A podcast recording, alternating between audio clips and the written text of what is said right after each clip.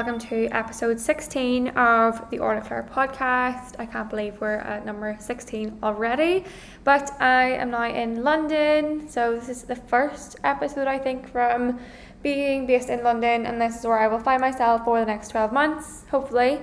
This week's episode is with Rhiannon Gogarty, and Rhiannon wanted to talk today about Turner syndrome, something that she goes through herself and has, but does not want to be identified as the girl with Turner syndrome and wants to raise awareness for Turner's since I didn't know what it was, I'd never heard of it until she let me know and contacted me about it. So Rhiannon's going to explain what Turner syndrome is, the symptoms to look out for, and how girls going through Turner syndrome can live a very prosperous and full life that Turner syndrome doesn't define them and restrict them from having the fullness of life. So I hope you really enjoy this episode. I really enjoyed talking to Rhiannon about Turner syndrome and I learned so so much. So I hope you do too. And yeah, enjoy. Rhiannon, welcome to the Orlagh Claire podcast. Uh, so glad to have you on. Hello. We're good to talk about uh, a very important topic, something that you're obviously going through yourself and want to raise awareness for. So it'll be good to have a chat about that. So just to kind of get us started, do you want to give a quick introduction about who you are, what you do, where you come from? Yes, of course. So um, I am Rhiannon. I am I am 21 years old. I am from Belfast in Northern Ireland, and I am currently in well, um, I have just finished my second year of a stratified medicine degree. So yeah, that's what I do. And so we've come on today to talk about Turner syndrome, something that you suffer yourself. I have indeed just for our listeners um, to give more of a background on what that is. Can you explain to our listeners what turner syndrome is if they haven't heard of it? Uh, yes of course. So basically you know it is a very rare um, chromosomal disorder and it literally only affects the female population. And, and basically it is where it is it is where the second x chromosome is either completely missing or is partially missing or or else can't be damaged. And there are two different types. So there's classic which is where it is completely damaged and it's completely missing. And there's also mosaic, which is half or partially missing. Great. And then can you let me know when and how you were first diagnosed? So, yes, I was basically diagnosed from birth.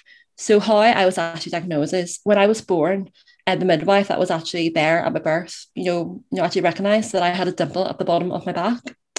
And um, she, you know, sort of said to my mum, look, I have seen this sort of thing in Turner syndrome girls before when um, I was nursing over in um, Saudi Arabia. And um, she basically just wanted to be like, look, um, I want to make sure, you know, no, and just to clarify, you know, just to see if I do have it. So she basically said, so, like, look, we have to go and, you know, give yourself a blood test. No, sorry, give me a blood test just to, you know, just to confirm and see if I do have it and and yeah, I basically did have it. And I was born on a Tuesday, and I came out with you know, with a diagnosis two days later. And then, is it common to be diagnosed just at birth, or is it like later you can have symptoms and be diagnosed later? Well, it actually just depends. It is quite a complicated uh, condition, and there's multiple you know varieties of it, and you know, multiple severities as well. And actually, it can be really difficult to pinpoint it because you know some people can have it you know really really severe and some people can barely have anything really wrong. But uh, yeah the main you know external symptoms that you know that you know you can tell by looking at someone can either be the webbing of the neck. Uh, they have a low sort of hairline at the bottom of your neck. And also 100% girls like every single girl that has it um, has a short stature so and or short limbed as well so yeah, that is quite a you know common characteristic, and and people can also and girls can also have an lymphedema and in extremities, so hands and feet, and uh, they can also have low set ears and a broad chest. Uh, yeah, so that would be the external ones, and you know the girls that it would be more hard to pinpoint that it's actually Turner syndrome. Would be you know you know lots of internal things such as you know some you know heart defects such as an heart murmur and aortic and stenosis, um, also a bi a bicuspid aortic valve and a heart murmur and they can also have this is this is you know very very common. It happens in about i think it's about 60% they have underactive thyroid which i have as well. So i had to take thyroxine tablets for that. And um and also another thing that is really common in Turner syndrome girls as well and is I have a duplex kidney which I have as well which you know basically causes you know it can cause some infections you know with the urinary tract and it can cause you to basically pee a bit more. And another thing that is 100% common as well that every single girl has is in rudimentary or and ovaries so which basically means that they're underdeveloped and and they can be fibrotic as well. And you know they tend to you know come up you know, with cancerous cells as well. So a lot of girls have to get them removed, which you know, which I did. And and basically this leads to you know hormonal failure, it causes amenorrhea, which is which is the absence of you know basically periods and like a menstrual cycle. So and what girls have to do then is to be put on HRT. So that's basically estrogen and a progesterone um tablets. Yeah, that's basically what it is. No, thank you very much for going through all that. It sounds like there's a lot of symptoms and a lot of people having it. Yeah, oh, yeah, there is actually loads, yeah. So then obviously you've been diagnosed from you were born. How has this affected you then, like growing up? Well, I mean, in a way, when I was younger, you know, I was kind of afraid to tell people and, you know, actually sort of label myself as actually having it. I didn't want people to see me and as this girl with Turner syndrome and has, you know, all these sort of things wrong with her. You know, at times it made me feel quite, you know, abnormal because I felt completely different from everyone else, you know. I just felt, oh gosh, like every other girl, you know, is fine. And, you know, I just felt really abnormal because I will go through the same sort of things as the normal girl probably would. You know, as I'm growing up, as I've said, you know, about the short stature, I've had to take growth hormone shots for about 12 years. So, so roughly from the age of about four until I was 16. If I like went to a sleepover or something, I would, you know, want to hide and, you know, don't want people to see me take this injection where I basically have to jam myself and then like wait for like 10 seconds and take it out. Like I just didn't want people to see that as well. You know another thing as well? This, you know, probably sounds really, really stupid. But when girls around the ages of about, about, you know, 10, 11, 12, a lot of girls can talk about, oh, I've had my first period. Oh, and you know, some people can ask, oh, uh, oh, have you had your first period? Have you had your period and all that kind of stuff? And you know, I just felt like you know, in myself, you know, in my subconscious, in my mind, and I was like, oh no, I feel I feel really abnormal. Like I, you know, haven't had it and I won't have it for like you know, for ages because I have to take, you know, basically this tablet to make me get it. And, you know, and I just felt, you know, I just sort of didn't want people to know that. So I just basically just lied and said that, you know, I had it because I didn't want people to see me any differently. I didn't want to actually pinpoint that I felt abnormal in myself. But yeah, and you know, basically another other thing, academically, I have not been very strong. You know, I've, you know, always found it hard to take exams and, you know, have never been very good at taking exams either. So that's the thing, you know, in terms of, you know, sort of your like learning, you know, sort of your like learning development as well. And also in terms of spatial awareness is another thing with, with Turner syndrome. So that in terms of, you know, and it, it, can affect you if you want to be able to drive or also about like, you know, about directions to places and reading a map and those, you know, sort of things. Yeah, also another thing is going to the hospital as well. Like I just didn't want people to think, oh no, she is a girl that, you know, always at the hospital appointment. And you know, people I didn't want people to be like, oh, you know, where is Rhiannon? Like, you know, but I mean in terms, I mean there is a silver lining to it. You know, I've had lots of lovely memories going to the hospital. Like, you know, the two the two nurses that you know I used to always say they were literally you know the loveliest women. And you know you call them Jackie and Una. They you know literally made me feel really good about myself. You know they were like oh Rhiannon you're doing so well. You're going you're actually at quite a good rate. I finally reached a height of of almost five foot two.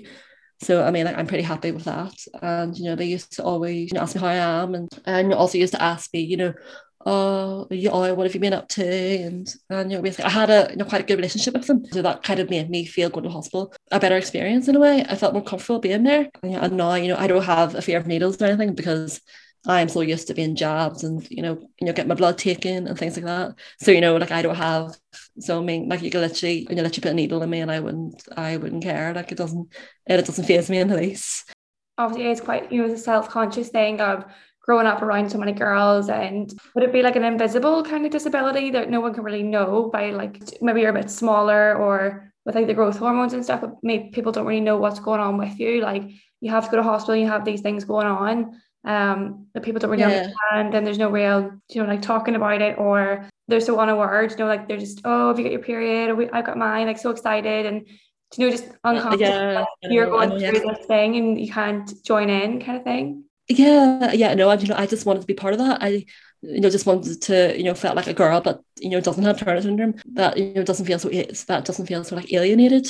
And you know I just wanted to, to you know sort of fit into the crowd of of you know girls and stuff. And yeah and as you said about being you know how you look like I mean yeah I've always you know used to always be really self-conscious about how I looked and I'm scared that people you know sort of noticed that there was something wrong with me as well. And you know I used to sort of you know hide a lot of things as well. But yeah but yeah but now that literally isn't an issue for me anymore. Like I've come actually quite recently I've actually come you know to actually terms. This is how I look. And you know screw what you know what anyone think. Just this is me. This is a part of me. So so yeah I'm just going to accept that you know I have this and Uh, and you know it isn't so daunting at all. No, that's an amazing mindset to have, and you should be really proud of yourself that you're like saying that and oh, much. have that mindset. That's really really good. But so oh. then, how would say obviously you've told me how it affects you growing up, and now that you're in university, so how does that affect you education wise? Because you said it does affect learning side of things, and you're in second year, I think you said. So like, how does that affect your time at university? Has it actually influenced what you're studying at university that you're doing stratified medicine?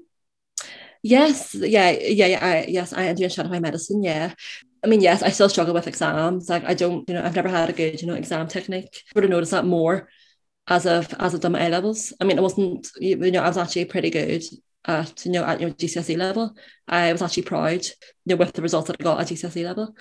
You know, but yeah, in terms of university, like, I, like I mean, I've been doing fine. You know, definitely struggling with exams, and like I've you know, been really glad that they've been online as well. So I mean that's good. Mentioned about girls having rudimentary ovaries as well. And I actually think as I've grown up, you know, infertility has been a thing that has taken me ages to come to terms with. I think I will never be able to have my own biological children. Like, I mean, that you know was a thing that used to really, really scare me.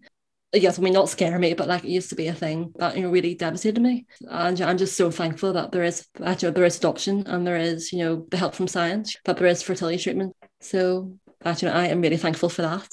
Yeah, no, I can only imagine like it must be so so hard to come to terms with and growing up and even you're finding that out for the first time and having to deal with that in terms of it. Amazing that you know you're thinking of obviously adoption and going down those lines and you want to have a family yeah. and that it's not you can't have a family. So no, that's really really good. Because I was reading online that Turner syndrome affects one in two thousand children, and for yes. something that I've never heard of, obviously it's so so common. Like do you know why maybe that there is no real awareness for it or why people might not have heard of it? I mean yes it is pretty rare. And you know it is it is it is a thing that a lot of people don't actually know about or have actually heard of because they have maybe not actually known someone that has had it that you know has had it or or actually has it. I do think that it is important to you know raise awareness. And you know, this is my aim you know. I want to maybe help you know maybe a mother that has that you know has had a daughter that was recently diagnosed and I want to kind of share my story and actually explain that it really isn't a daunting thing that you know that you she is like everyone else it doesn't define her in that way it isn't such a bad thing and you know I just want to you know make sure that you know the girl you know feels confident in herself because you know that is what I want like I want to be able to you know make another girl who maybe has it or like a mother you know who has had a daughter that is recently diagnosed that you know I want them you know to think and have the confidence to actually think that they are like everyone else and you know you can live a normal life. Yeah no definitely. And with awareness wise you know how would you think we could increase awareness for this? Like do you have any plans to do anything yourself or do you know anyone that has Turner syndrome? Uh, so I mean like in terms of the awareness um I think you know actually sharing my story like this facts and stuff and you know um you know, and you went into like awareness month uh, and sort of you know say and and you raise awareness that way. And you're basically like platform, social media you know which you know use as well. And actually I don't know anyone personally that has it but um you know through social media through people sharing their own stories I have um come I have actually been in contact with these um two girls from America uh these two these two girls from Australia as well. And I've actually been in contact with a girl from Enniskillen as well. So yeah, but I mean, I don't know anyone personally from Belfast or anything. Like I don't actually know anyone that has it, you know, personally that I've actually met. Yeah, I think it is good, you know, when you have a sense of community or like someone you can talk to or ask questions. Yeah, I know it definitely does help, as you said. And you know, they're always and they're and they're so so lovely, and you know. It you know makes you feel so much better about yourself because you can share things and um, you're talking about you know things that you know that that you know that you know you both can relate to. So in terms of like medications and you know like you know how are you doing with such and such? And you know how have you been feeling? Like how was your appointment the other day? Or like whatever do you know what I mean? Like it is it is lovely. And you know the girls are you know really really kind and you know it's you know it is just lovely to you know talk to. Yeah. And there must be so many other people out there as well because you know it is one in 2000 girls born have it. So there could Yeah, be the opportunity to build that community out there online and find so many others that want to relate. Of that course. want- Yeah, that could be a really good place to start if you have you know, people that you know already, and if you because you have that mindset that you've come to accept everything that's happened, and it's such a positive mindset to have for other people that you could help, and the message that you're kind of getting out there is that you could really really help people. So I think you know you should definitely you know consider if you have the confidence to do that, uh, start your own community, and you know you, you you could really help people, and they could help you in turn by Okay. Chatting to you. Uh, yes, yes, of course, yeah. And you know, I mean, it, it did take me a lot of guts to do this, but I mean, I am really, really glad that I've done it because, you know, my aim is, you know, is, you know, essentially to, you know, maybe help someone else, you know, maybe, you know, give that girl that, you know, is feeling that, you know, is feeling really bad about herself and, you know, maybe with having Turner syndrome. And, you know, I, you know, I want them to feel good. Yeah. No, that's really good. And kind of just to wrap up towards the end, just yeah, just to make sure everybody knows like what Turner syndrome is, any symptoms to look out for. So obviously it only affects females and it's the X chromosome, there's one X chromosome that isn't there. That's what Turner syndrome is and what would be Yes. any symptoms that anyone would need to like look out for. Uh, well, okay, so in terms of, you know, actually looking, you know, like externally, uh, the most the most common would definitely be, yeah, short stature would definitely be a thing that 100% of the girls have it, that, you know, but you know, they definitely will be small. Also, I would say, um, also uh, a low hairline is definitely pretty common, and webbing up the neck is, you know, quite a, you know, quite a common thing as well. So that would be the physical things that you could, you know, physically see. So internally, um, I know that 100% of girls, you know, do have ovarian failure. That is definitely a thing that, you know, you know that, that every Turner girl has. So yeah, that would definitely be the things would, you know, you know, would definitely to look out for. Yeah, no, great. Thanks so much, Ryan. It was lovely to meet you, Orlagh. It really, really was. Yeah, no, you too, but it's actually really brave for you to come on and tell everyone as well about your story. Hopefully we've helped a lot of people that listen to this too. So thanks so, so much. Yeah, no, I really hope so. Thanks so much for listening to this episode of the Orlagh Claire podcast. If you have any questions about Turner syndrome or want to get in contact with Rhiannon, do message myself and I can pass on the details. And as always, let me know what you think of the podcast, any topics you want me to discuss or chat to people with, let me know on Twitter or email me or DM me on Instagram and let me know. But see you next time.